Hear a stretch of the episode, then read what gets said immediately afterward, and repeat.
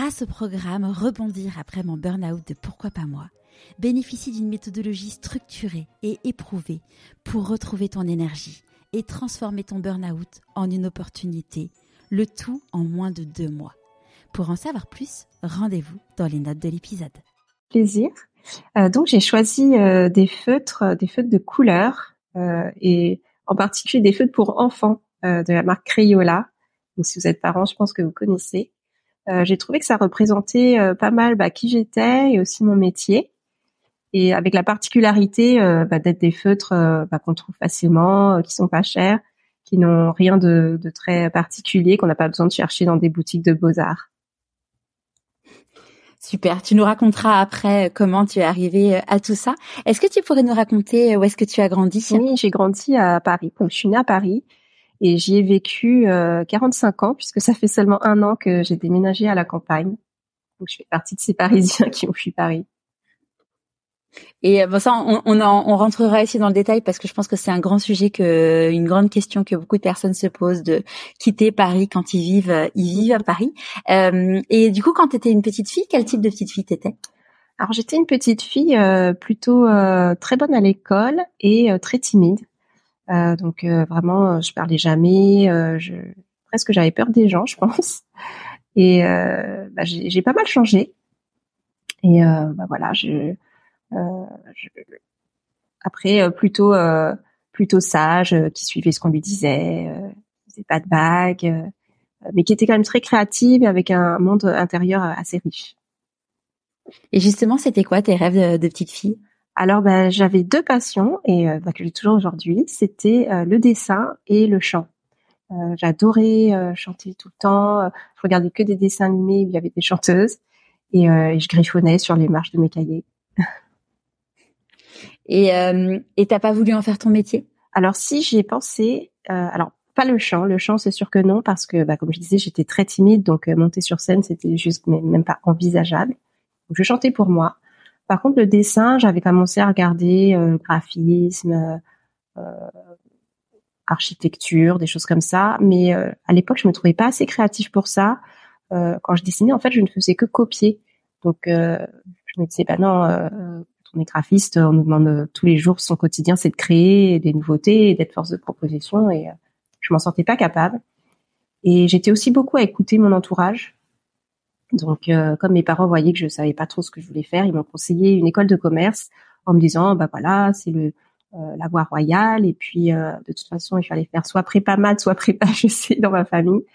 Et du coup, ça t'ouvrira des portes, quel que soit ce que tu veux faire.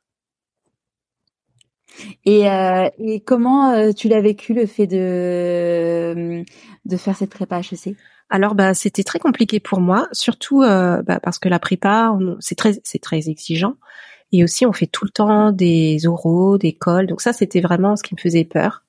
Euh, de devoir parler, de devoir faire des entretiens, et même pour entrer dans l'école de commerce, bah, on passe des entretiens. Et euh, c'était c'était assez difficile pour moi parce que j'avais aussi un niveau scolaire qui atteignait un peu son plafond. Donc à la fois le, le, niveau scolaire était quand même compliqué et puis surtout tous ces entretiens. Par contre après l'école de commerce, quand je suis rentrée en école, là c'est là où je me suis épanouie et où je pense j'ai lâché cette étiquette grande timide parce que bah parce que les associations, parce que les fêtes, les amis, etc. Et d'ailleurs j'ai même repris le micro à ce moment-là puisque j'ai chanté dans un groupe dans mon école. Génial. Et, euh, et à ce moment-là, tu te disais, euh, qu'est-ce que tu avais envie de faire professionnellement? Alors, je ne savais toujours pas. Euh, ça, c'était c'est le grand drame de ma vie. Donc, euh, en prépa, je, ça n'avait rien éclairci du tout. En école, bah, j'étais allée dans les associations, donc plutôt, j'aimais beaucoup les mangas, les dessins animés japonais, donc j'avais fait ça. Mais je voulais pas refaire mon métier. Et même l'option de dernière année, je savais pas du tout quoi faire. Et j'ai et en fait, j'ai choisi l'option euh, pour suivre euh, mes potes, en fait. Donc, euh, donc vraiment, je ne savais pas. Et jusqu'au stage de fin d'études, où je l'ai trouvé un peu par hasard en postulant un peu partout, et je me suis retrouvée chez AXA, donc dans les assurances. Donc vraiment, alors que je n'ai pas du tout d'appétence hein, pour ce domaine-là. mais par contre, j'ai eu la chance de tomber dans une super équipe qui était très créative, et je pense que ça, ça m'a quand même apporté pas mal de choses dans qui je suis aujourd'hui. Et tu y resté combien de temps? Alors chez AXA, je suis restée quand même pas mal de temps. Euh, j'ai plus mon CV en tête, mais en tout cas euh, entre entre 5 et 10 ans, je dirais, euh, en bougeant en interne, parce que c'est l'avantage des grands groupes, c'est qu'on peut mm. pas mal bouger. Euh, ce qu'il faut savoir, c'est que j'avais fait une école de commerce qui était spécialisée dans les télécoms. Et du coup, j'étais très vite dans les systèmes d'information. mais pareil, qui n'est pas du tout un domaine ni artistique. voilà, on est loin du chant et du dessin, voilà donc ni les assurances ni les systèmes d'information. Donc euh, on peut se demander mais que fait-elle euh, Et mais par contre c'était c'était ça remplissait d'autres d'autres critères, euh, la stabilité. il y avait une équipe sympa. il se trouve que c'était à Paris, intramuros, enfin pas loin de chez moi. Enfin voilà, il y avait plein de choses qui faisaient que que ça me plaisait en fait. Et, euh, et qu'est-ce que qu'est-ce qui a fait que tu t'es dit euh, je suis pas bien dans son job dans ce job et donc après t'as t'as as encore changé du coup t'es allé euh, enfin t'as encore changé t'as as eu un premier changement t'es allé à la poste si euh, non t'as fait des team entre j'ai ton CV sous les yeux. ok, ça marche. Bah, oui, ça, je peux en parler assez rapidement, en fait, euh, parce que ça, ça va peut-être expliquer la suite finalement. C'est-à-dire que je suis pas quelqu'un qui reste quelque part euh, si euh, voilà si je sens qu'il y a quand même quelque chose qui cloche c'est-à-dire que je pense que j'ai quand même une petite voix intérieure qui me dit t'es pas à ta place. Et là ce qui m'avait dit t'es pas à ta place c'était pas encore le déclic artistique c'était euh, bah tu tu t'ennuies un peu t'as fait le tour tu devrais aller voir ailleurs. Donc c'était presque le changement pour le changement. Et, et d'ailleurs ça a étonné vraiment tout le monde. Et je pense qu'en fait toutes mes décisions à chaque fois ont toujours étonné tout le monde c'est que euh, quand tu as un poste comme ça euh, stable euh, chez un client final, comme on dit, parce qu'en système d'information, tu es souvent dans le consulting, c'est rare que tu fasses ce chemin-là, de faire le client et après le consulting. et donc, oui, ça a étonné tout le monde. mais je me suis dit, bah oui, mais j'ai jamais testé le consulting, ça a l'air chouette, on change de mission tout le temps, on, on découvre, on apprend. Je pense qu'un fil directeur, c'est aussi le fait d'aimer changer et apprendre. Donc j'ai quitté AXA et je suis arrivée chez Devoteam Consulting, euh, mais c'était toujours sur des missions, système d'information. Euh, voilà, j'ai fait, euh, j'étais plus dans l'assurance, mais ils m'ont mis dans des banques. Euh, je crois que je suis passée par Sanofi, Areva. Enfin voilà, c'est pas des noms qui font rêver quand t'es artiste, tu vois. Euh, donc voilà. Et après ça, j'ai été effectivement à la Poste. Euh, où là, c'était même pas, j'étais même pas en mission chez eux parce que souvent on est internalisé en fait quand tu fais du conseil. Après, tu tu te retrouves chez ton client final.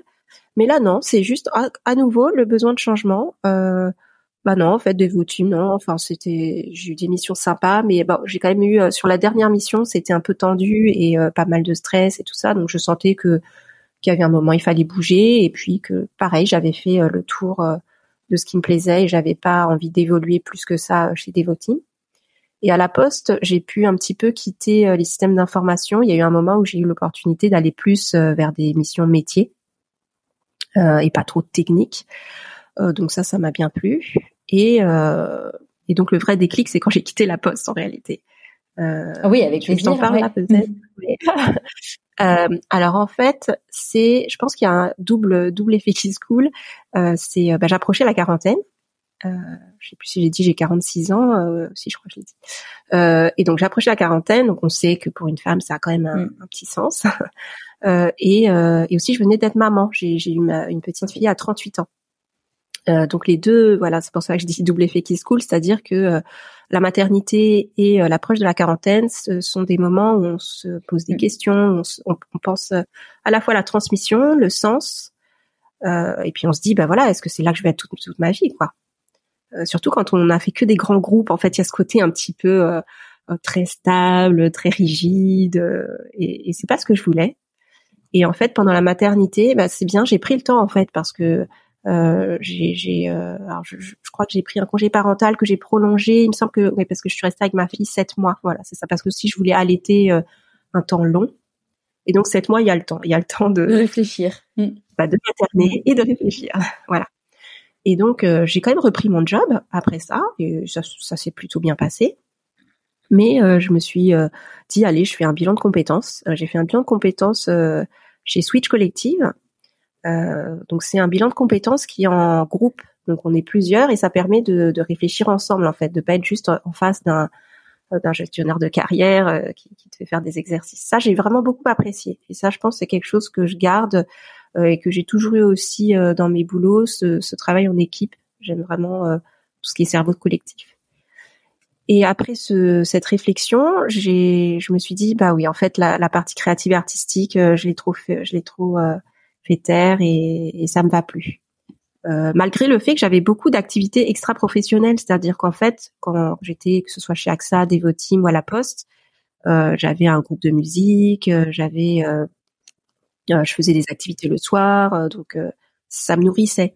Mais là, le fait de devenir maman, euh, j'avais soudain euh, ce petit euh, qui me prenait de la place, le boulot qui me prenait de la place, voilà, la vie familiale et tout. Et j'avais de moins en moins de temps en fait pour mes activités, bah, la musique, le dessin. Et donc j'ai pris un congé sabbatique. Je me suis dit, voilà, comme je suis quand même pas sûre de moi et je, je savais pas encore à l'époque que j'allais me lancer dans le lettering, on va y venir. À l'époque, je faisais beaucoup de mmh photographie. Donc je me suis dit, je prends un an, euh, j'essaie de voir si je peux devenir pro en photo. Et, euh, et dans ce cas, euh, bah, je, je, quitte euh, Qu'est-ce qui était sorti du coup de ton bilan de compétences? Alors, ce qui était sorti, c'était bah, la créativité et, et le partage dans le sens de la transmission. J'adore enseigner en fait, et même dans mon job, j'ai adoré former mes collègues à de nouvelles choses. J'avais fait quelques interventions dans une école d'ingénieurs dans mon domaine système d'information. Donc voilà, c'était les deux aspects à creuser. Donc je prends mon congé sabbatique et je me lance euh, dans la photo. Et là, euh, au bout de très peu de temps, en vrai, je, me rends compte que c'est pas ça. Toujours pas. Donc euh, je me dis bon, qu'est-ce que je fais du coup? Parce que bah, j'avais pris un congé sabbatique de 11 mois. Donc au bout d'un mois et demi, je pense, je, m'étais dit c'est pas la photo. Alors pour plein de raisons, parce que bah, en fait transformer une passion en métier, c'est c'est pas si simple. Euh, je m'étais mis en tête que j'allais faire de la photo euh, institutionnelle euh, parce que bah, en fait la contrainte de, de, de, ma pratique de la photo c'est que c'était de la photo artistique ou c'était de la photo de scène. Donc avec une vie familiale c'était pas très compatible. Donc je m'étais dit bon je garde la photo mais je le transforme en de la photo institutionnelle pour faire couvrir des événements, des choses comme ça. Et en fait, ça m'a pas plu. J'en ai fait quelques quelques uns et bon, c'était pas ça. Euh, donc je me suis dit ok, je change mon fusil d'épaule. J'ai encore quelques mois devant moi. Euh, Psychologiquement, tu l'as vécu comment? Et je suis. Euh, bah, en fait, ça allait parce que je crois qu'au fond de moi, je savais que c'était pas la photo. J'avais pris ça euh, parce que j'en faisais depuis une dizaine d'années comme passion et c'était le truc le plus simple.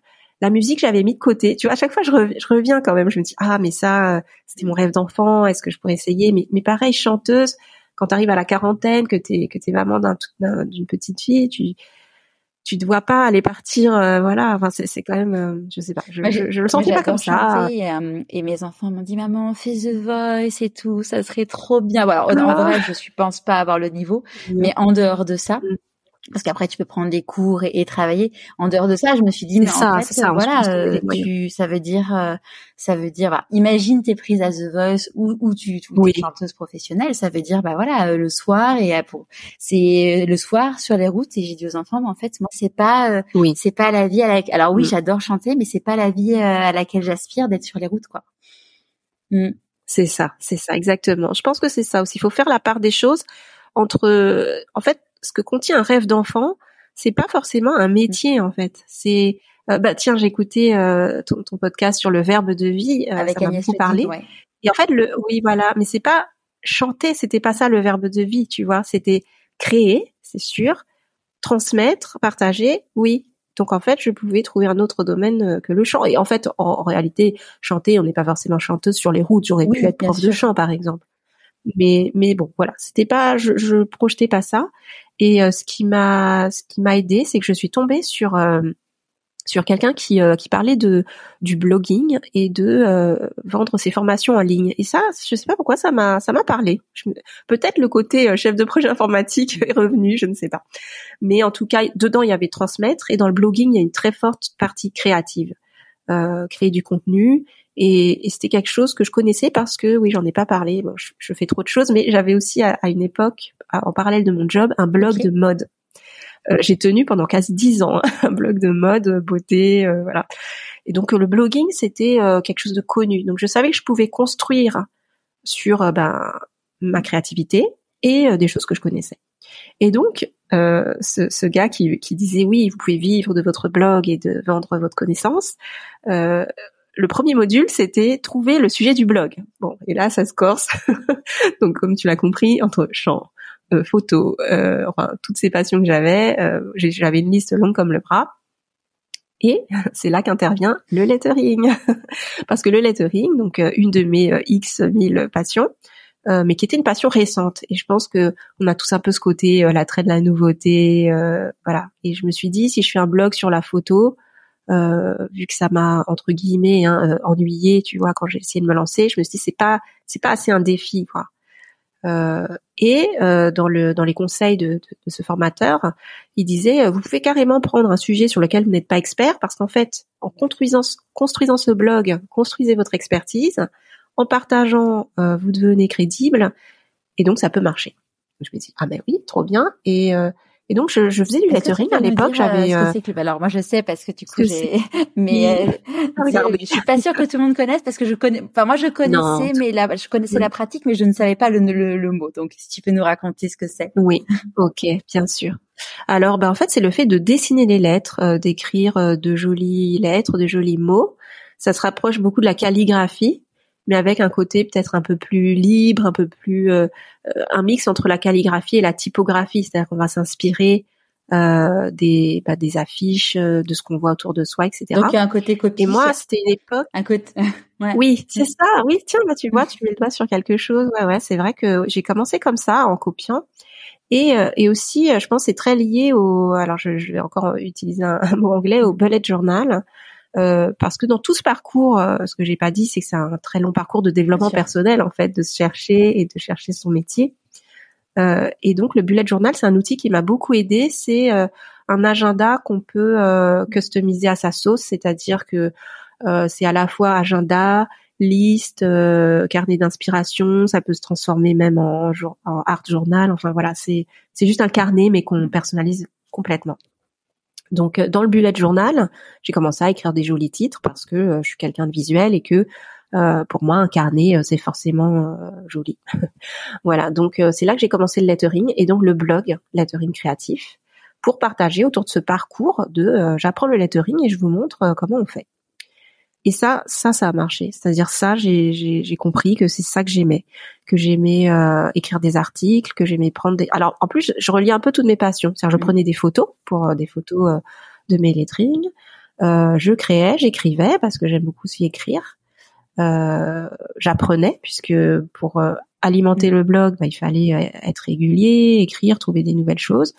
J'ai acheté beaucoup de feutres, donc on fait le lien avec mes crayons-là j'adore les couleurs aussi. Enfin, et là, ouais, j'étais dans mon élément. Euh, ça a quand même duré un an. Alors en fait, là, on est arrivé en, en 2019, euh, 2018 la naissance du blog et 2019 mes premières formations en ligne de lettering.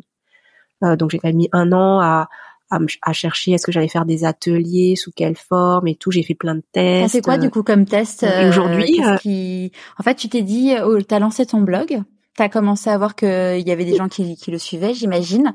Oui. Et euh, qu'est-ce qui, comme, enfin, à ce moment-là, du coup, tu étais encore en, en année sabbatique. Enfin, Ouais. Oui, oui. Alors parce qu'il faut savoir qu'à la Poste, je vous donne un tuyau, mais dans les grands groupes, hein, c'est pas que la Poste, euh, on peut souvent prolonger euh, le congé sabbatique et surtout quand on fait une création d'entreprise, euh, ils ont ce qu'ils appellent le congé sabbatique pour en fait, création d'entreprise. C'est un truc illégal, hein, le congé pour création d'entreprise.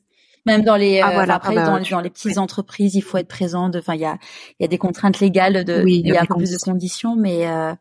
donc là financièrement, t'étais. Euh... Ouais. Ah, bonne question financièrement. Parce que effectivement je n'avais pas pris de rupture conventionnelle. Donc je n'avais pas le chômage. Et en fait ce qui s'est passé c'est que j'ai vécu sur mes économies euh, parce que euh, oui j'avais un grand projet quand j'étais euh, en poste. Je voulais faire un tour du monde pendant un an. Et donc, euh, j'ai économisé de l'argent pour ce tour du monde. Et finalement, bah, j'ai utilisé l'argent pour, faire un autre voyage. c'est ça. Et euh, donc du coup, tu, tu te dis le lettering, ça me plaît. À, quel moment tu te dis que tu veux pas retourner à la poste et, et du coup justement que tu envisages euh, un business model? Ouais. Euh, bah, je pense que j'ai tout de suite hein, pensé à un business model quand j'ai lancé le blog, quand j'ai fait cette cette fameuse formation comment vivre mm. de son blog. Euh, par contre, oui, la, la question financière c'est quand même vite posée parce que j'avais de quoi vivre, on va dire pendant pendant un an, euh, mais j'ai mis plus de temps que ça à vraiment lancer l'activité. Donc, euh, par rapport à ta question, qu'est-ce que j'ai testé au début? J'ai testé euh, les ateliers en présentiel au début. Donc, j'ai voilà, j'ai réuni des gens, j'ai trouvé un lieu, j'ai donné des cours. Euh, mais c'était pas ça qui allait me faire vivre parce que si tu veux un atelier en présentiel, tu peux mettre 10 personnes euh, autour d'une table et bon voilà, tu vas gagner quelques centaines d'euros, mais pas plus, donc ça fait pas un salaire si tu veux. Donc euh, c'est là qu'intervient la formation en ligne parce que la formation en ligne, il euh, n'y a pas ce, cette notion de, de, de, quantité. Enfin, tu peux, comme ils disent, scaler, euh, donc c'est-à-dire vendre à, un nombre illimité de personnes. Euh, bon, ce qui se fait pas en un claquement de doigts, mais ce qui donne l'espoir pour la suite. Et je pense que c'est ça qui compte aussi, c'est que euh, quand tu as un modèle économique, euh, tu, tu ça, ça, te rassure sur le fait que même si ça marche pas tout de suite, ça peut marcher de telle façon. Parce que si tu dis, je dois faire X ateliers présentiels pour avoir mes 2000 ou 3000 euros par mois, et que tu vois que ça tient pas, bon bah là, oui, tu tout de suite. Tu vends hein. pas ton temps, tu vends, tu vends ton savoir. Oui. Ce qui change tout. Voilà, c'est ça, c'est ça. Oui, oui, complètement. Et en fait, il s'est passé une deuxième chose, c'est que comme euh, le blog commençait à être connu et que j'étais pas mal aussi sur les réseaux sociaux, j'ai commencé à être contactée aussi par des marques qui m'ont demandé de travailler pour elles, de produire euh, des visuels, du contenu. Et en fait, je travaille aussi en B2B, c'est-à-dire que je ne fais pas euh, que des ateliers, je travaille maintenant aussi pour des marques où voilà, j'ai travaillé occasionnellement pour des, des, revues qui me commandaient des visuels, etc. Et donc, je me suis rendu compte qu'il y avait d'autres pistes aussi mmh. business je, je, navigue un peu entre tout ça parce qu'aujourd'hui, euh, je peux pas dire que j'ai choisi de ne faire que de la formation en ligne ou que des ateliers ou que du B2B. J'aime bien euh, tout. naviguer entre tout ça parce que euh, j'aime la variété aussi et j'aime que ma créativité soit un peu boostée euh, titiller. C'est ça qui est génial quand on quand on trouve sa place, c'est que euh, il y a plein de choses qu'on n'aurait pas imaginées, mais le fait de se mettre en mouvement, le fait euh, le fait de faire des choses, fait que t'attires à toi des, des projets que jamais t'aurais pu imaginer voir le voir, le jour. Et, et, ça, c'est tu vois, c'est quelque chose que j'entends dans les dans les interviews du podcast depuis maintenant près de trois ans et demi. Et, euh, et notamment, je pense à, à une personne qui m'avait dit ça. Ça faisait le podcast, ça avait un ou deux mois, donc c'était vraiment tout le début. Et six mois après, une maison d'édition me contacte pour écrire un livre. Et clairement, tu, tu te dis, euh, tu, tu pourrais pas, tu pourrais pas l'imaginer. Alors c'est sûr que quand on se lance dans une reconversion professionnelle, on aimerait avoir le chemin tout tracé et dire, ok, il va se passer ça, ça, ça, ça. Mais il faut savoir lâcher prise justement pour euh, pouvoir euh, capter et, et, faire en sorte que ces belles, ces belles choses arrivent. Oui, c'est vrai, c'est vrai. Oui, ouais, l'univers a plus d'imagination. C'est ça que, que nous-mêmes, c'est sûr. Et puis de l'imagination pour des bonnes choses. Ouais. Et, euh, et donc quand tu commences à lancer euh, tes ateliers, euh, comment comment ton entourage euh, y réagit? Parce que le lettering, euh, ah en fait, moi j'ai vu un post de toi sur LinkedIn et, et je me dis ah mais génial ce qu'elle fait et tout, mais la première question forcément qu'on se pose c'est comment on en vit en fait. Oui, ouais, ouais. J'ai mm. souvent cette question. Ouais, donc euh, là, j'en ai quand même répondu euh, mm. beaucoup en partie avec tous les types de missions. Maintenant, sur mon entourage, je pense que euh, heureusement pour moi, en quelque sorte, j'étais arrivée à un moment de ma vie où ils avaient moins d'impact sur moi. J'avais quand même euh, fait une belle carrière euh, dans des grands groupes, etc. Donc euh, ils savaient que j'avais les pieds sur terre. Je pense qu'ils avaient peur, mais ils me le montraient pas tant que ça. Donc je les remercie pour ça parce que c'est contagieux la peur. Donc je pense qu'ils se posaient quand même beaucoup de questions et que même aujourd'hui, en vrai, ils se posent encore des questions. Je le sens des fois que voilà, ils se demandent oui, ça va toujours bien, tu t'en sors, etc. Puis en plus comme là, je me suis éloignée de, de Paris parce que oui, ma, ma mmh. famille est à Paris. Euh, Quand tu dis ta euh, famille, euh, tu oui, parles je pense, de ta famille, tes ouais. Mes parents, mes, hmm. mes, mes, enfin mon entourage, oui, voilà. Mais pas, pas, pas ton, pas ton, pas ton mari ni, ni, ni ta fille.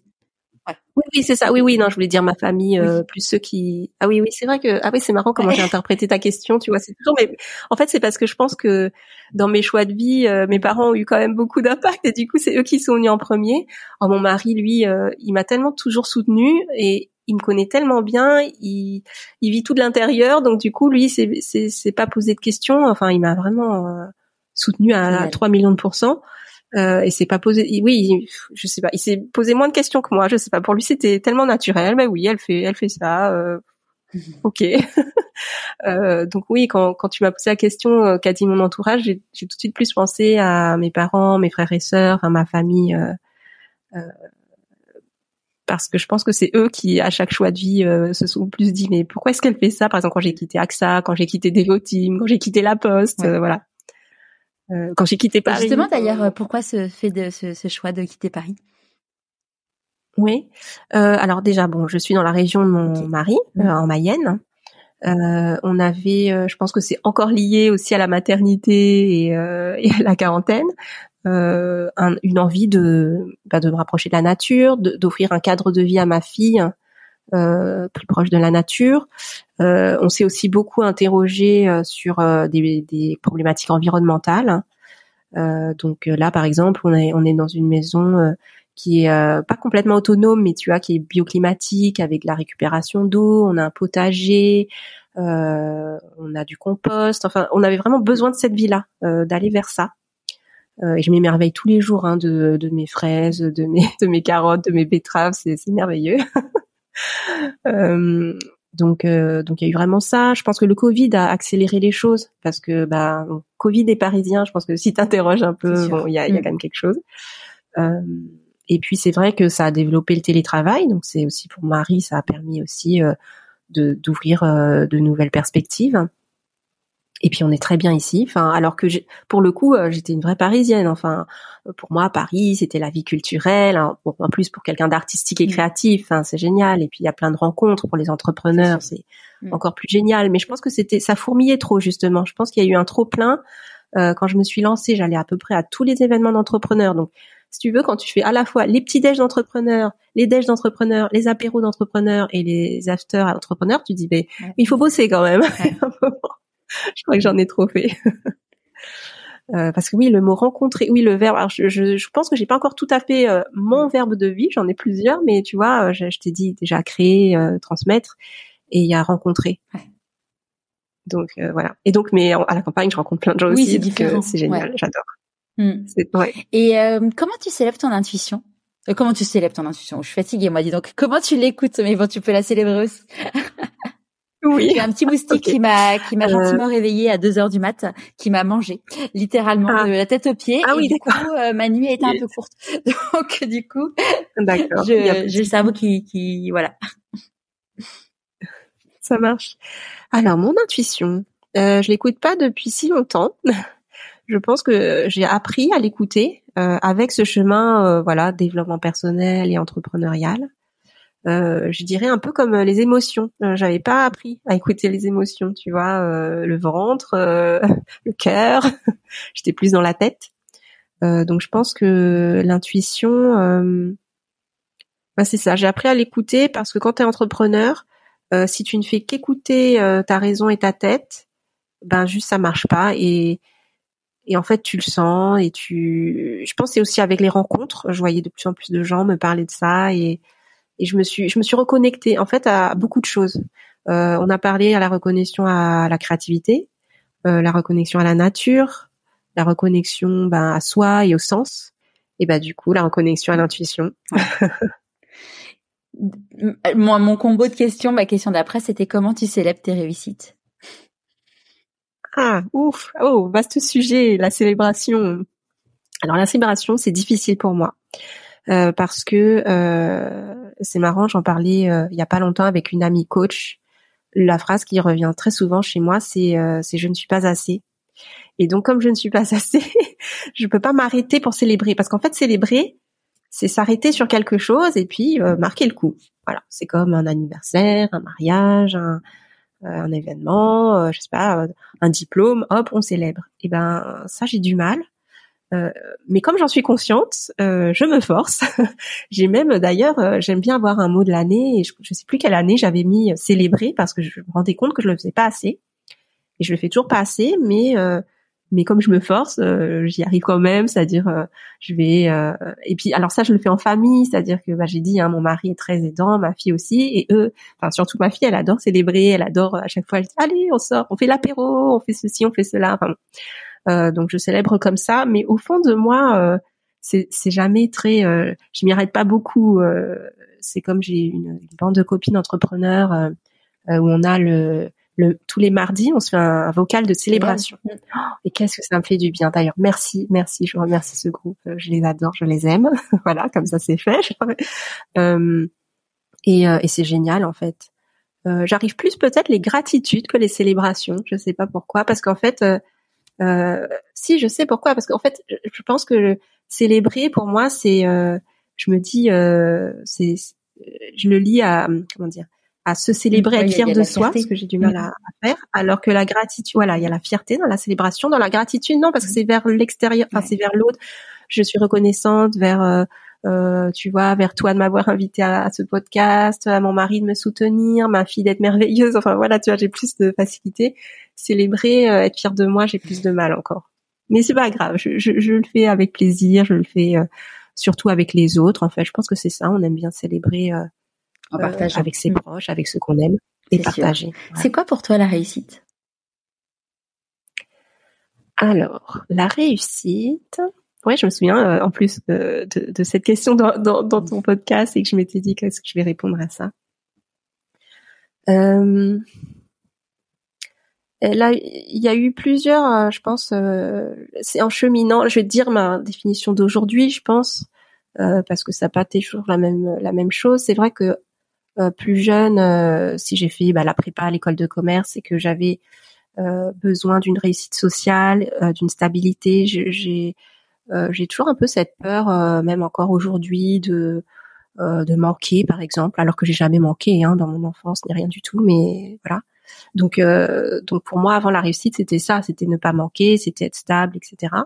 Donc j'ai tout envoyé valdinguer, hein, forcément, en étant artiste, euh, entrepreneur. Je, là, il n'y a plus rien de la stabilité.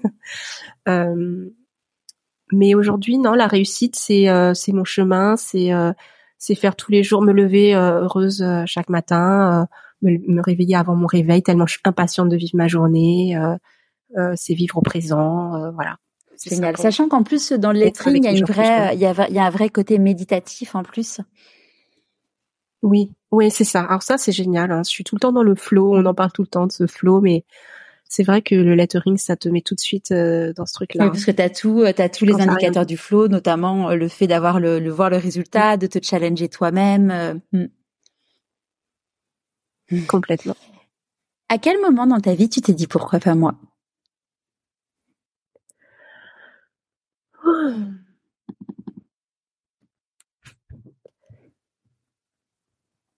Ah, je pense euh, à, plein de moments où euh, où j'ai dû prendre une décision qui ressemblait pas à ce que on attendait de moi euh, ou qui me ou qui me challengeait.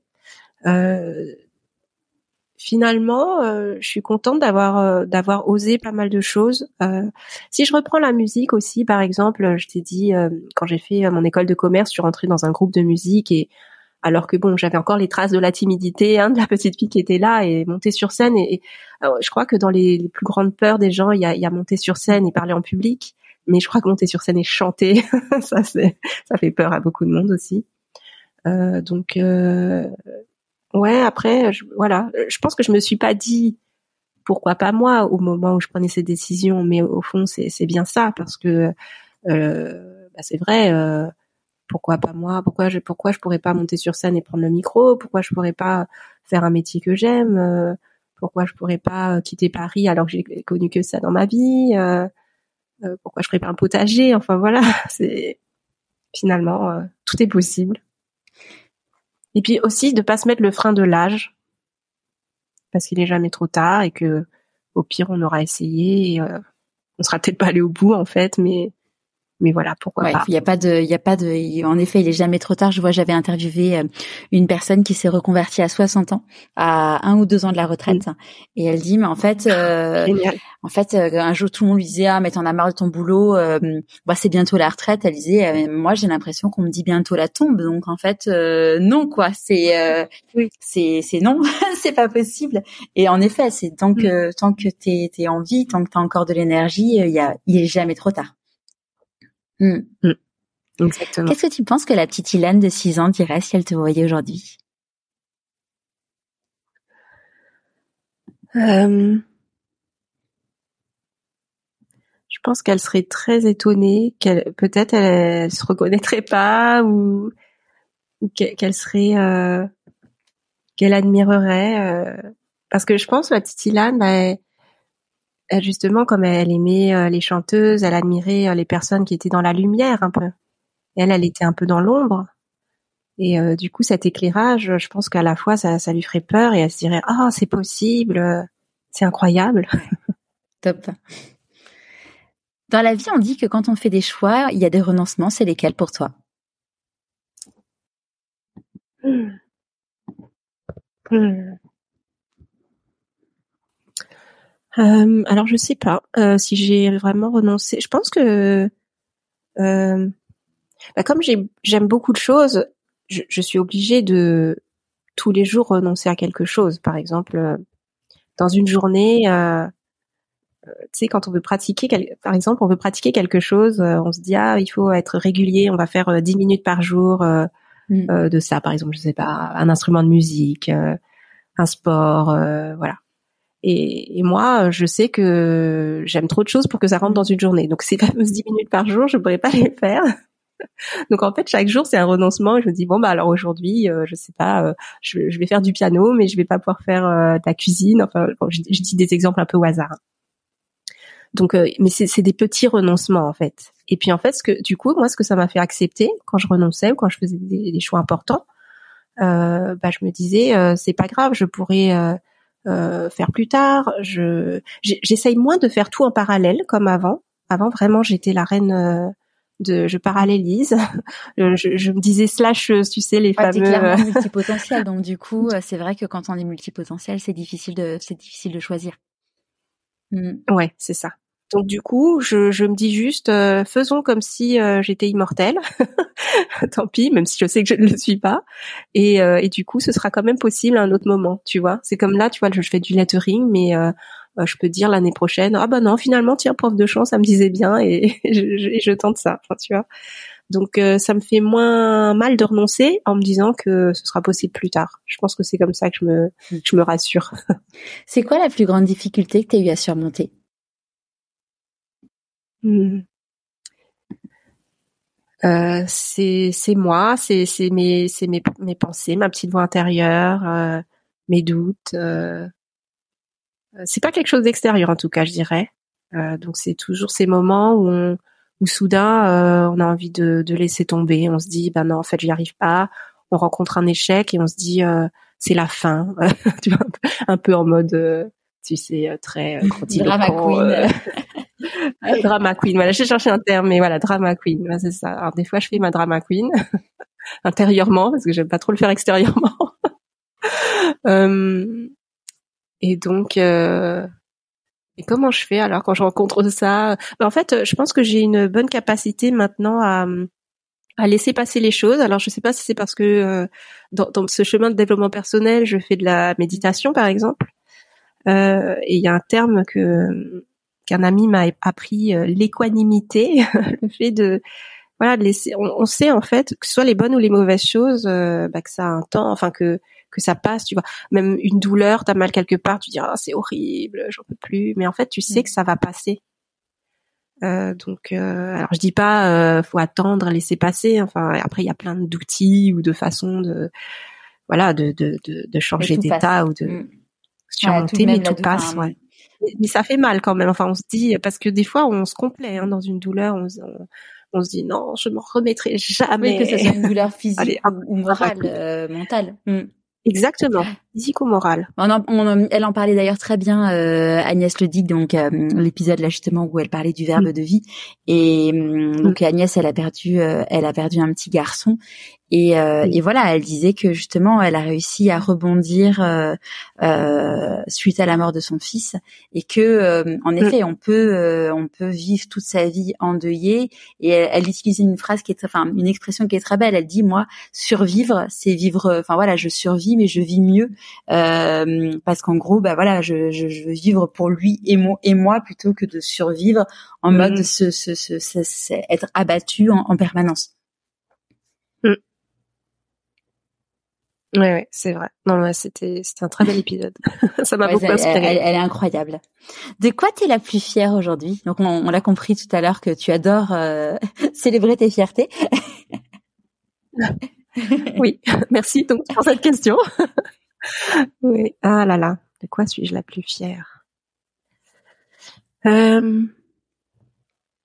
Bon, quand même de quand même de mon parcours parce que malgré tout, je me trouve assez courageuse d'avoir fait tout ça.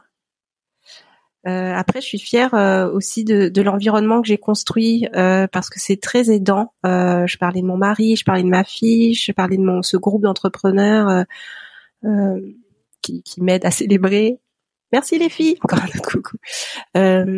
donc ouais, ouais, vraiment, si je pense, je peux être fière d'avoir construit cet écosystème autour de moi qui est très bienveillant et que ce soit des personnes ou justement cette vie à la campagne. En fait, je pense que que je suis assez, que, que j'ai eu beaucoup de, euh, j'allais dire beaucoup de chance, mais du coup, si je dis que c'est la chance, c'est plus moi et c'est plus la fierté. Mais non, j'ai mis en place ce qu'il fallait pour m'entourer euh, et construire petit à petit euh, ce qui allait convenir à euh, pour faire éclore euh, tout ce que j'ai à. Ouais, L'environnement, c'est quelque chose qui est qui est je trouve essentiel et dont on parle euh, rarement. Et euh, tu vois j'ai hum, suite euh, suite à mon burn-out suite à la création du podcast j'ai créé un, un, bilan de compétences mais avec une approche assez différente qui permet justement de trouver sa raison d'être son verbe de vie et un des éléments mmh, majeurs que je, enfin, dans, dans, les grands piliers, il y a notamment l'environnement. C'est, c'est se dire qu'est-ce qui va correspondre à ton équilibre vie pro vie perso, euh, de qui tu t'entoures. Enfin, c'est vraiment des choses qui sont essentielles au, en effet, à l'épanouissement et au bien-être. Parce que si tu es euh, dans un environnement de personnes qui te tirent vers le bas, ça va te prendre toute ton énergie. Et, et bon, quand tu, quand tu te reconvertis, bah, il en faut de l'énergie. Donc, si en plus t'as des personnes qui, qui, qui sont négatives et c'est c'est compliqué, c'est se mettre des bâtons dans les roues. Et puis aussi, en effet, savoir euh, quels sont ses besoins propres pour pouvoir les satisfaire, parce que euh, il y a, en, en, fonction des personnes, on a tous des besoins qui sont différents, mais les connaître, c'est c'est la clé pour justement euh, se sentir bien et justement arriver à à s'adapter par rapport aux aléas de la vie, parce que voilà, comme tu disais, tu as eu des, des moments de doute, mais justement, c'est ce, ce socle qui permet de se dire, ok, mm. je, je, je suis je suis bien les pieds ancrés, et puis si l'environnement évolue parce que parce que voilà, il peut y avoir des choses qui évoluent. Ça permet justement de se dire, ok, qui suis-je, où est-ce que je vais, et, euh, et tout ça, ça, ça reste stable. Oui, mm, tout à fait. Est-ce qu'il y a un conseil que tu aurais aimé recevoir et du coup que tu aimerais donner aujourd'hui? Alors,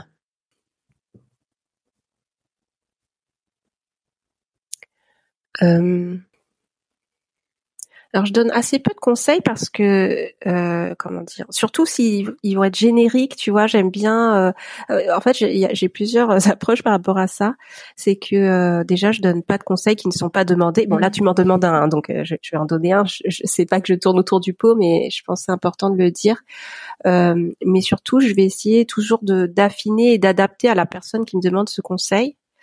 Euh, et du coup, parce que sinon, ça peut vite tomber dans quelque chose d'assez d'assez banal. Tu vois, si tu dis il faut oser, il faut croire en soi. Après là, ça peut être le choses-là, bien euh, sûr. Justement, que tu aurais aimé recevoir et qu'on t'a pas, enfin que, alors, mmh. soit qu'on ne t'a pas donné, soit que tu n'as pas entendu, parce que parfois, on, c'est, c'est aussi, ça peut être le cas. Mais voilà, ce conseil où tu te dis maintenant, euh, avec un peu de recul, tu dis ah si j'avais eu ce conseil plus tôt, ça aurait été cool. Oui. Euh, bah alors peut-être ça va rejoindre ce qu'on s'est dit tout à l'heure sur euh, se connecter à son intuition et à ses émotions. Et ça, du coup, je pense que ça peut marcher dans tous les cas. T'as pas trop besoin de l'adapter d'une personne à l'autre, mais euh, mais c'est de de de se poser la question suis-je connecté à mon intuition? Suis-je connecté à mes émotions?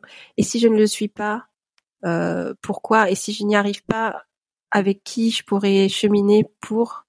Parce qu'en fait, de là, le reste découlera. C'est-à-dire que, comme tu dis, on trouvera son verbe de vie, on trouvera sa stabilité, on trouvera qui on veut être, où on veut être, au fond de nous-mêmes, euh, sa mm. place, qui on est.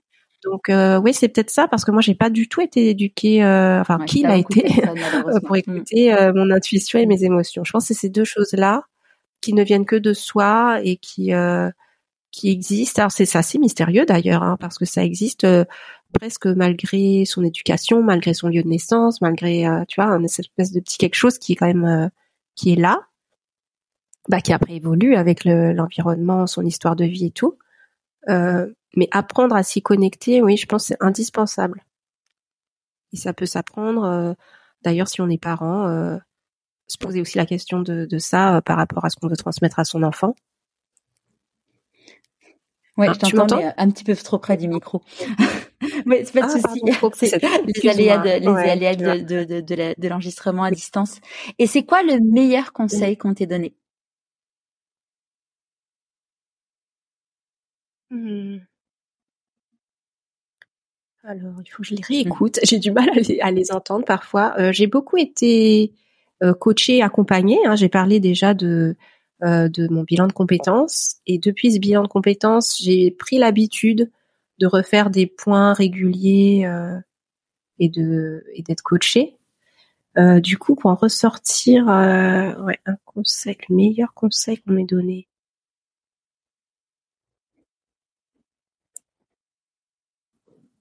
Il n'y a pas quelque chose forcément qui ressort là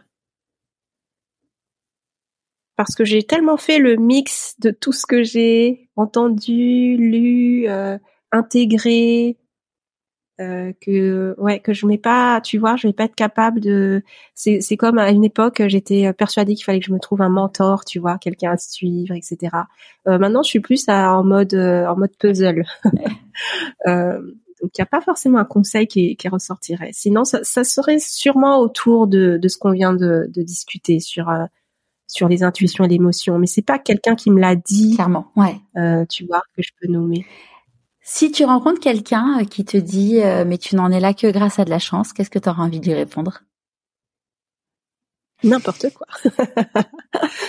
euh, oh, c'est jamais, ça peut, ça peut jamais être que de la chance en fait, parce que euh, même si la chance existe, bah c'est ce qu'on en fait. Euh, je vais copier ce qu'a dit Agnès. non, non, mais mais plus sérieusement, euh, je pense que j'ai eu beaucoup de chance et ayant l'habitude de, euh, je suis désolée, je vais, je vais désolée pour les auditeurs, je vais bouger parce que je n'ai plus de batterie et que je vais devoir, sinon ça va couper. Donc. Euh, oui, donc donc oui, ça ne peut jamais être que de la chance et oui, quand on fait l'exercice des gratitudes, euh, on la trouve partout la chance parce qu'en fait on se dit euh, euh, merci le soleil d'exister, merci d'être né dans ce pays, merci d'être né dans cette famille, merci la pièce de 1 euro que j'ai trouvée par terre. Enfin tu vois, ça fait vraiment tout, tu vois.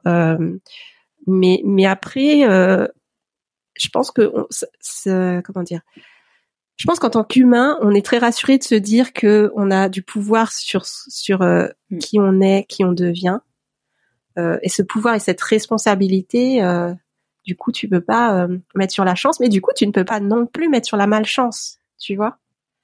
donc voilà. Donc je dirais ça à cette personne. N'importe quoi. C'est quoi tes prochains défis? Euh, mes prochains défis, je pense que c'est, je me, je me, pose pas mal de questions depuis que que je suis euh, à la campagne. Euh, ça m'a permis aussi de me poser sur l'avenir de, de mon entreprise, ce que ce que je voulais faire de ma vie, etc. Et c'est vrai que je suis un peu un tournant dans ma boîte là où bah, où j'ai mis en place plein de choses. Je suis plus dans le dans comment dire, euh, tu sais les débuts d'une boîte où où tout est possible mais où tu sais pas trop où tu vas. Là maintenant, je pense que je dois plus structurer. Alors c'est dur pour la personne qui a qui qui cherche à euh, bah justement qui a renoué avec sa créativité et qui là doit mm. restructurer comme euh, une ancienne chef de projet informatique que je ne suis plus. Euh, mais du coup, euh, ouais, je pense que mes prochains défis c'est ça, c'est c'est me dire euh, bah je veux quoi maintenant pour ma boîte euh, est-ce que je veux croître est-ce que euh, enfin comment je, je trouve comment je garde l'équilibre que j'ai vie professionnelle vie personnelle mais en même temps j'ai de l'ambition mais en même temps j'aime être tranquille mais je sais pas. Voilà c'est un peu ces questionnements en ce moment. Donc voilà. Mais mais je pense que ça va se ça va se dénouer là. Je sens que l'effet rentrée a eu du ouais, il y a une bonne énergie Mm. Il y a une bonne énergie, ouais, là, ouais, en ce moment. si tu rencontres quelqu'un euh, qui hésite à se lancer, euh, qu'est-ce que tu as envie de lui répondre? Euh, alors, alors, j'aimerais bien dire très facilement, bah vas-y, lance-toi, il faut oser dans la vie. mais ce serait trop simple. C'est pas vraiment ça en plus mon discours et dans ma façon de de faire. Attends, si tu veux, vas-y. pas vraiment comme ça. Il y a, que moi qui vois ah, l'écran, mais si tu veux, branche l'ordinateur. Euh, ouais, je pense que, ouais, je suis désolée, ça, ça me gêne de, de couper. Euh, mais ouais, là, il faut vraiment que je le branche, sinon on va être. Euh, et bon, je reviens dans même pas une seconde.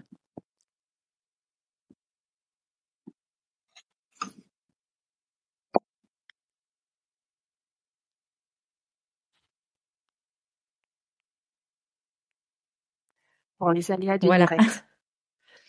Euh, les gens ne savent pas, mais on aura tout eu ce oui, matin. on, peut, on peut vous le dire. On a dû changer de logiciel d'écoute. On a refait trois fois l'intro. L'ordinateur. voilà. Oui, c'est ça. Exactement. Voilà. Au moins, c'est dit. Maintenant, je suis branchée. Euh, oui, donc du coup, euh, c'était ouais, le, conseil. Le conseil que euh, tu donnerais à une personne. Ouais. Quelqu'un qui veut se lancer.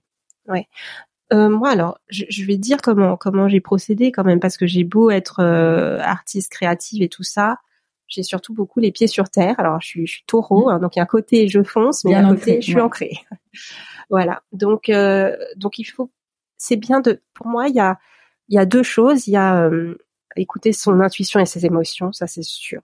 Ça c'est, c'est, c'est sûr. Après, euh, il y a entre guillemets la vraie vie. C'est-à-dire moi, je, je sais faire la part des choses, euh, je pense, entre euh, le rêve et la réalité et savoir naviguer entre les deux. Euh, c'est pour ça que je t'ai dit, tu vois, j'avais des économies. Je suis pas juste euh, partie sur un coup de tête. Je pense que ce serait pas un trop bon conseil de dire euh, partez sur un coup de tête, euh, même si c'est très tentant. Et, si je sais que ce qui donne le coup de pouce de la, mise en action, ça peut être des choses un peu violentes, comme toi le burn-out, tu vois, ça peut être un deuil, ça peut être des choses un peu violentes. mais comme tu disais au début du podcast, on n'a pas forcément besoin de passer par là. Euh, donc je dirais euh, bah, bon bah les bilans de compétences c'est, super, faire le point, trouver quand même un bon accompagnement, ça moi je pense c'est quand même indispensable. Euh, se connaître soi-même et poser des, des, toutes petites actions en fait, parce que sinon on se rapproche jamais de son rêve. Euh, je vais donner l'exemple de mon déménagement à la campagne parce que quitter Paris pour une Parisienne c'est pas facile. Euh, il faut faire des visites, il faut. En plus on était dans un moment où mon mari euh, était en transition professionnelle et moi j'avais ma boîte qui était pas, pas stable, hein, elle est toujours pas très stable, hein, mais mais c'était pas en quelque sorte le bon moment en fait pour acheter une maison à la campagne. Euh, mais on a posé des actions, ça, on savait pas du tout comment on financerait, mais on a quand même visité. Moi je disais, j'ai toujours dit à mon mari, c'est pas grave, faisons quand même les choses. Si on a un coup de cœur, si voilà, ça déclenchera d'autres choses parce que sinon on fait rien. C'est-à-dire qu'on peut juste rester à lire des annonces. Euh, et rêver. Voilà, ça c'est euh, voilà, on peut rester sur ça. C'est comme les gens qui veulent changer de boulot, qui lisent des annonces et qui passent pas à des entretiens. Mais euh, bien sûr qu'il y aura le moment quand même de bah, du changement, du truc qui fait vraiment peur, parce que bon, visiter des maisons, ça va encore, tu vas passer des entretiens. Mais en fait, malgré tout, le fait de les poser, toutes ces petites actions, euh, on avance vers son rêve. déjà, ça, ça réconforte. Et puis ces petits pas, et il y a un moment où on saura en fait si on doit faire euh, ce, ce, un peu plus grand pas, euh, qui, qui, va être peut-être un peu plus inconfortable, mais mais le fait d'avoir fait tous ces petits pas, ça a quand même réduit la distance du, du, du pas euh, difficile. Oui, et puis même, tu vois, il y a il y a beaucoup d'études aussi qui montrent que en fait, décomposer en petits pas fait que bah au moment où tu as, as, atteint l'objectif, en fait, chaque chose est un objectif en tant que tel, et donc du coup, au niveau de la satisfaction personnelle et la fierté, c'est se dire bah ok, super en fait j'ai fait ce petit pas je suis contente je suis fière de moi. Et euh, tandis que si la fierté et le bonheur n'est que à l'atteinte du grand objectif en fait euh, au moment où le grand objectif arrive même si tu l'as atteint potentiellement tu vas toujours trouver une raison qui fait que ben, en fait finalement t'es pas content. Et du coup tu enfin moi je sais que dans, ma vie euh, professionnelle d'avant c'était ça c'était je me disais allez je vais célébrer quand j'aurai validé ma enfin quand j'aurais été la proposition d'embauche aurait été acceptée. Après quand j'aurais validé la période d'essai. Après quand euh, bah en fait au moment de valider la période d'essai je me disais mais en fait je, je, suis pas bien dans ce job donc j'ai pas envie d'aller célébrer ça. Et et du coup si tu célèbres vraiment chaque petite étape en fait du coup ça permet de de bah, de faire chaque jour euh, une réjouissance en fait. Mm. oui c'est ça. Bah, d'ailleurs dans le, la formation de blog dont je parlais tout à l'heure euh, c'était très important ça. Il fallait célébrer genre je sais pas euh, son premier article de blog, euh, célébrer euh, sa première inscription à la newsletter, et des, oui. vraiment petites choses. Mais en même temps, il en faut bien une, qui faut bien que ça commence par une. Souvent, il y a des personnes qui me contactent sur Insta en message privé, qui me disent, ben voilà, je voulais vous remercier parce qu'avec le podcast, vous m'avez énormément aidé, et, et, pour, enfin, pour vous, ça sera rien, mais voilà, je viens de m'inscrire à telle chose. Je dis non, mais en fait, non, c'est génial. En fait, il y a, y a, y a pas de, de, pour moi, c'est rien. En fait, chaque étape est indispensable et nécessaire euh, euh, à au chemin en fait. Et, et donc du coup non, c'est vraiment hyper important en effet. Mm. Oui, oui, oui. D'accord avec ça. Est-ce que tu as un conseil de lecture à partager avec nous? Euh, alors, la lecture, euh, moi, c'est la lecture et moi, c'est une grande histoire d'amour. Il faut savoir que ma mère euh, travaillait dans l'édition, donc j'ai été élevée dans les livres. Euh, je pense que ça fait partie de mon amour de bah, de l'écriture, du papier aussi, du livre. Euh, mais ces dernières années, j'ai beaucoup. Alors, je, lisais beaucoup de romans avant, et et aujourd'hui, je lis beaucoup de livres d'entrepreneuriat. mais en fait, alors ça va être marrant ma réponse parce que alors je, je, lis beaucoup moins de romans et pas trop de romans en plus actuels. Euh, mais là, euh, ça va peut-être faire sourire les auditeurs, les livres que je vais vous conseiller parce que euh, cet été, avec ma fille, on allait toutes les semaines à la bibliothèque, même parfois deux fois par semaine. Et j'ai euh, j'ai beaucoup euh, voulu reprendre des pour partager avec elle des livres de mon enfance. Et alors je devais me creuser. D'ailleurs, il y en a un, je, je, me souviens tellement je l'ai aimé, je l'ai lu dix fois, mais je me souviens plus du titre, de l'auteur ou quoi, donc je pense que je le retrouverai jamais. Mais il y en a deux que j'ai retrouvés et c'était très drôle parce que j'allais au rayon enfant et je devais les faire aller dans la euh, dans le local de réserve pour les chercher parce qu'ils sont ils sont un, peu vieux. Euh, donc les deux livres que j'ai lus récemment, il y a Jonathan Livingston Le Goéland. Euh, donc sur être soi, c'est pas mal comme comme livre, ça fait très dev perso et c'est drôle parce que c'est un livre pour enfants, mais franchement, euh, ouais, c'est comme le petit prince, il y a deux lectures différentes. Et voilà, c'est ça. Et sinon, là, je suis en train de relire euh, un livre euh, qui s'appelle. Euh, alors là, c'est plus un conte pour enfants vraiment, mais ça s'appelle Mio, mon Mio. Et c'est tellement doux. En fait, voilà, j'ai envie de conseiller ces livres. C'est un peu drôle, mais parce que c'est c'est cool en fait de, de relire des livres d'enfants. alors moi, c'est l'excuse de ma fille hein, qui me fait relire ses livres, mais je me dis en fait, on peut ne pas avoir d'enfants et avoir envie de relire ses livres d'enfance. Mmh. Donc je sais pas si toi tu le fais de relire des livres d'enfance, mais alors moi j'avoue que j'ai une bibliothèque qui est remplie de livres de développement personnel parce que j'ai euh, j'ai euh, la chance slash opportunité que les maisons d'édition m'envoient euh, les nouveaux livres de développement personnel dès qu'ils sortent. Et, hum, et en fait tous les livres ils sortent tous en même temps. Donc parfois je prends énormément de retard. Donc là j'en ai beaucoup encore dans ma bibliothèque. Et c'est vrai que bon j'ai du coup je lis beaucoup de livres de développement personnel et puis après, euh, je lis aussi euh, des romans de temps en temps, euh, de temps en temps, mais mais des livres d'enfants. Bon là, hier soir, je te dis ça, mais hier soir, je lisais avec ma fille. ma, ma fille, elle elle, j'ai un garçon qui a 12 ans et ma fille a 9 ans. Et ma fille me dit, ah maman, tu pourrais me lire une histoire? Ce soir. Je bon allez, allez, on y va. Et j'ai lu avec elle, je me suis dit, waouh, ça a bien évolué. Un, je crois, un petit livre qui s'appelle Le journal d'une peste. donc, euh, donc on est loin de, de, de, de, de Jonathan Livingston et Le Goéland, tu vois. Mais, euh, mais bon, c'était un petit moment sympa euh, avec elle. Et puis, euh, ouais, j'aime bien. Et puis là, tu vois, l'autre jour en, en livre, alors j'ai qui le nom s'il est là, parce qu'il est, il est à côté de moi. L'autre jour, je lisais un livre avec mes enfants Bon, ma fille m'a dit que ça la gonflait. Mon fils, euh, il était un peu plus intéressé. C'est un livre d'Anne Gekier que j'aime beaucoup et qui s'appelle la... donc en fait c'est un c'est un conte mais pour adultes mais que tu peux faire lire aux enfants aussi qui s'appelle la fée qui ouvrait les cœurs et en fait, ce qui est très chouette, c'est que euh, euh bon, bah, avec ton regard d'adulte, euh, tu le regardes euh, pas du tout comme eux le voient, mais ça fait passer des choses, des, des, choses intéressantes, et je trouve ça, je trouve ça chouette. Moi, j'essaye de temps en temps quand mes enfants me disent maman, j'ai rien à lire. J'ai deux trois BD, j'ai deux trois BD de développement personnel. Je leur dis oh allez, tiens, ah, lis ça. Alors ils comprennent pas tout, mais au moins euh, ça ça sème des graines et et parce que voilà l'enjeu c'est de les enfin c'est de les aider à tu vois régulièrement je me dis euh, voilà, c'est mon enjeu en tant que maman de les aider à, à connaître qui ils sont. À donc, euh, je parle beaucoup beaucoup avec eux. On célèbre des gratitudes et tout. Mais euh, bah, parfois, ah, tu, enfin, tu vois, je me disais ah, ça doit être au quotidien. Bon, en vrai, bon, déjà moi mes enfants maintenant je les ai qu'une semaine sur deux, donc déjà ça fait qu'une semaine sur deux.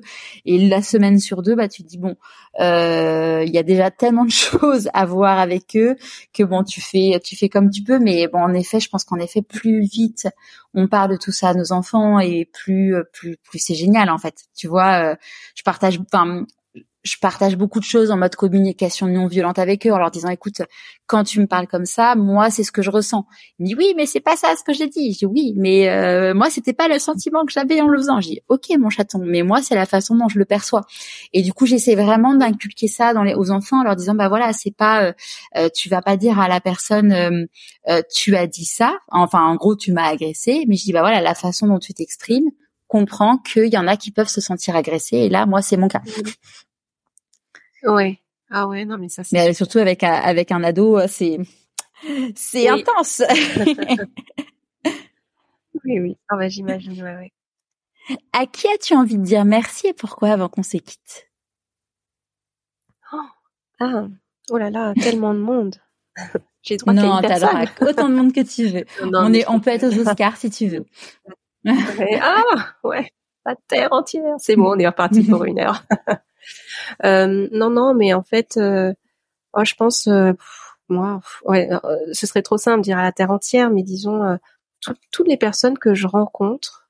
Aujourd'hui, j'ai fait un post LinkedIn sur les rencontres, et, je pense que ça m'a tellement nourri et que chaque personne m'apporte tellement, alors qu'elle s'en rend même pas compte, parce qu'on se dit toujours.